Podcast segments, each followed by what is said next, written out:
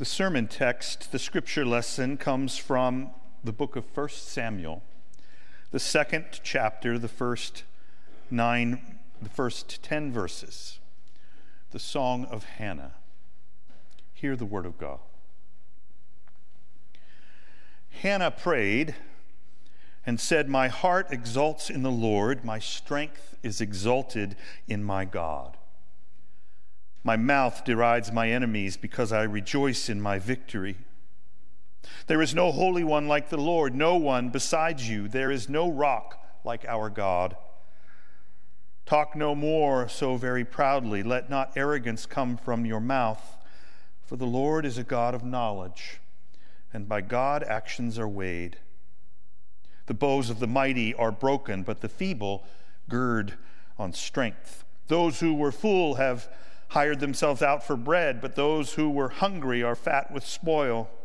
The barren has borne seven, but she who has many children is forlorn. The Lord kills and brings to life. The Lord brings down to Sheol and raises up. The Lord makes poor and makes rich. The Lord brings low. The Lord also exalts. God raises up the poor from the dust. God lifts the needy from the ash heap to make them sit with princes and inherit a seat of honor for the pillars of the earth are the Lord's, and on them the Lord has set the world.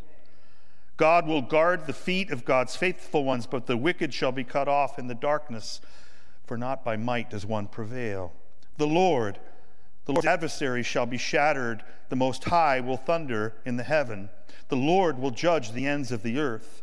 The Lord will give strength to God's king and exalt the power of God's anointed. This is the word of the Lord. Thanks be to God. Hannah doesn't hang around long in the pages of Scripture. She's only mentioned here in the first two chapters of 1 Samuel. She never gets a shout out by name in the New Testament. She doesn't make that list in Hebrews chapter 11 where the preacher does the riff by faith Noah, by faith Abraham, by faith Jacob, by faith Moses and on. That list is all men. By the middle of 1 Samuel chapter 2, the narrator tells us that the Lord took note of Hannah.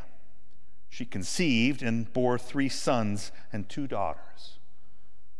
And then Hannah exits the Bible stage. The primary meaning of the Lord taking note is a reference to the vexing biblical theme of barrenness and fertility. But I'm guessing the Lord taking note of Hannah goes much further than her having children. The Lord took note. Clearly, so did Mary, the mother of Jesus.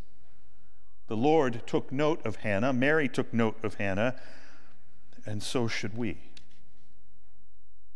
Hannah's prayer that I read for your hearing is not her only prayer.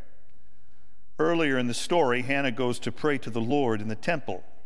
She was deeply distressed and prayed to the Lord and wept bitterly.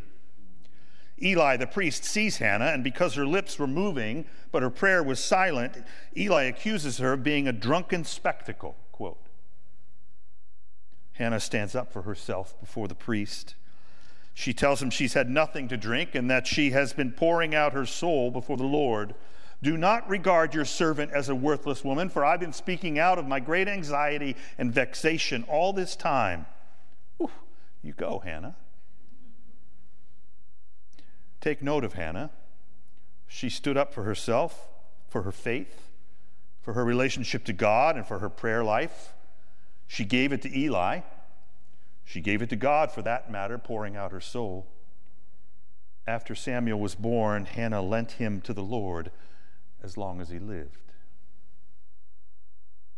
Hannah prayed and said, My heart exalts in the Lord, my strength is exalted in my God. Mary prayed and said, My soul magnifies the Lord, and my spirit rejoices in God my Savior. Hannah prayed, The bows of the mighty are broken, but the feeble gird their strength. Mary prayed, The Lord has brought down the powerful from their thrones and lifted up the lowly. Hannah prayed, the Lord raises up the poor from the dust. The Lord lifts the needy from the ash heap. Mary prayed, The Lord has filled the hungry with good things and sent the rich away empty. Hannah prayed, The Lord will guard the feet of God's faithful ones. Mary prayed, God's mercy is for those who fear God from generation to generation. Hannah's prayer is Mary's prayer. Hannah's song is Mary's song. Mary's Magnificat is Hannah's Magnificat. Both Hannah and Mary praying to the God of justice, praying, singing, painting a world of justice, righteousness, compassion, and transformation. Both Hannah and Mary telling of the never ending mercy and the certain presence and the present act of God. Hitting notes in their song that proclaim the world as we know it turned upside down, a world overflowing with peace, a world where the lowliest find themselves joining a divine song of joy and praise. Both Hannah and Mary singing a picture of the kingdom of God. As Hannah finishes her prayer and soon takes her leave from the pages of Scripture, Samuel remains as a young boy and begins to minister to the Lord in the presence of the priest Eli. The writer of 1 Samuel tells the reader that the sons of Eli were scoundrels who had no regard for the Lord. The reader is also informed that the word of the Lord was rare in those days and visions were not widespread. Scoundrels run amok, and no one seeking a word from the Lord. That seems like a biblical way of describing a world far from what God intends. A world where humanity is not at its best. A world where the faithful must have been wondering about the silence of God the perceived absence of God. A world where the darkness is too bright and the mercy and grace of God too hard to find. Hannah breathes her prayer into that world. It's a prayer, like Mary's prayer, that begins with exultation and praise, and it moves toward a daring affirmation of all the Lord of heaven and earth can do. The prayer proclaims what God can do and the restored world God intends. One scholar describes it as a prayer that acknowledges that the Lord has the power to intrude, intervene, and invert. Intrude, intervene, and invert. But in acknowledging God's power to intrude, intervene, and invert, one can also conclude that Hannah's prayer is also invoking, asking, pleading for God to be and to act and what goes unspoken in the prayer from the one who poured out her soul to the Lord, what goes unspoken and yet must have been a passion deep within Hannah's soul was her lament for the world around her. God's people around her. Biblical theologian Walter Brueggemann describes Hannah's prayer this way This song becomes the song of Mary and the song of the church as the faithful community finds in Jesus the means through which Yahweh will turn and right the world. This song becomes a source of deep and dangerous hope in the world, wherever the prospect and possibility of human arrangements have been exhausted. When people can no longer believe the promises of the rulers of this age, Brueggemann writes, this song voices an alternative to which the desperate faithful cling.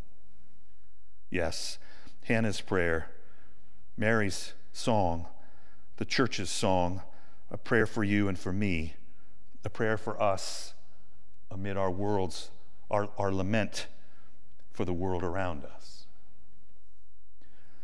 Brueggemann writes that Hannah flings her song into the world's power of death and darkness. He calls it an act of daring hope. Through Mary, Hannah also flings her song into the future of God's people. Songs work that way sometimes, right? Songs get stuck you can't get it out of your head. A song that the church can't get out of its head. A song that has a future. A song for the people of God to keep on singing. A song to pass from one generation to the next. A song that never ends. Several weeks ago, our two and a half year old granddaughter Franny was staying with us for the weekend while her parents went to a wedding. Franny has discovered our piano and likes to tickle the ivories with me. As we both sat on the bench, I started to play Blessed Assurance. Franny's face lit up and she yelled, and she yelled, That's Franny's church song. And we sang it together. Her grandmother and I didn't teach Franny the song. Her parents didn't teach her. Franny learned her song at Broadway Presbyterian Church in New York City. The church taught Franny her church song. Songs work that way sometimes. That's how it should be with Hannah's daring act of hope. Passing the prayer from generation to generation, that in every generation, God's people might cling to the belief that this old world still belongs to God who created it while again and again calling on God to be and to act. Hannah's song, Mary's song, the church's song, it tells of God's world, God's kingdom, and together we shall sing it and pray for it and live toward it and work for it. Our exultation and praise take shape in here so we can witness to the God of restoration out there. Inspired by our acts of praise in here, we are empowered and enabled and inspired to be instruments of God's grace out there so transformed, we whose hearts exult in the Lord, whose strength is exalted in our God, so transformed that we know ourselves to be midwives of God's kingdom here on earth, ever longing, ever asking for that kingdom to come on earth as it is in heaven. This last Monday, my wife Kathy and I went up to New York City to meet our new granddaughter, Maddie, for the first time. I have told a lot of people for years that my day off is Fridays because on Monday I'm too tired to enjoy it. Mondays are the day of the week when I do my first bit of sermon preparation. There may be no better way to begin sermon preparation than holding your four day old grandchild in your arms. At one point in the afternoon, I found myself alone with Maddie as I sat on the sofa holding her. She was asleep. I was humming a few hymns, probably more for myself than for her, since she was sound asleep. I found myself thinking about this beautiful newborn child and what a few friends and family members and colleagues have said by text and email as we shared the news of Maddie's birth. Welcome to the world, Madeline Fay. Welcome to the world. Welcome to this world, the world surrounding us here and now. And that's when the sermon preparation started because I realized right then, and maybe for the first time really, I realized that Hannah's prayer and Mary's prayer have something in common beyond the content, something in common as important as the content because both Hannah and Mary were praying to the Lord of heaven and earth for their child. They both were praising God and asking God to be and to act in the world in which their child would grow up, longing for that world to more resemble the world God intends, and for God to work on that a whole lot sooner than later. Hannah's prayer to the God of justice, Hannah's prayer, Mary's prayer, the church's prayer, our prayer. My heart exalts in the Lord, my strength is exalted in my God. Amen.